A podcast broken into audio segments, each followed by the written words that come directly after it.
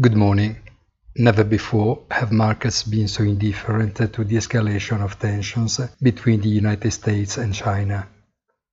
Despite President Xi Jinping's explicit caveat to his counterpart Joe Biden, the risk of an institutional visit by Nancy Pelosi, official Speaker of the United States House of Representatives, to Taiwan seems increasingly real. Rates in further decline and Wall Street almost unchanged or almost pleased with the potential very dangerous enlargement of the conflict areas in an escalation of which the entire planet would once again not be a spectator but a victim.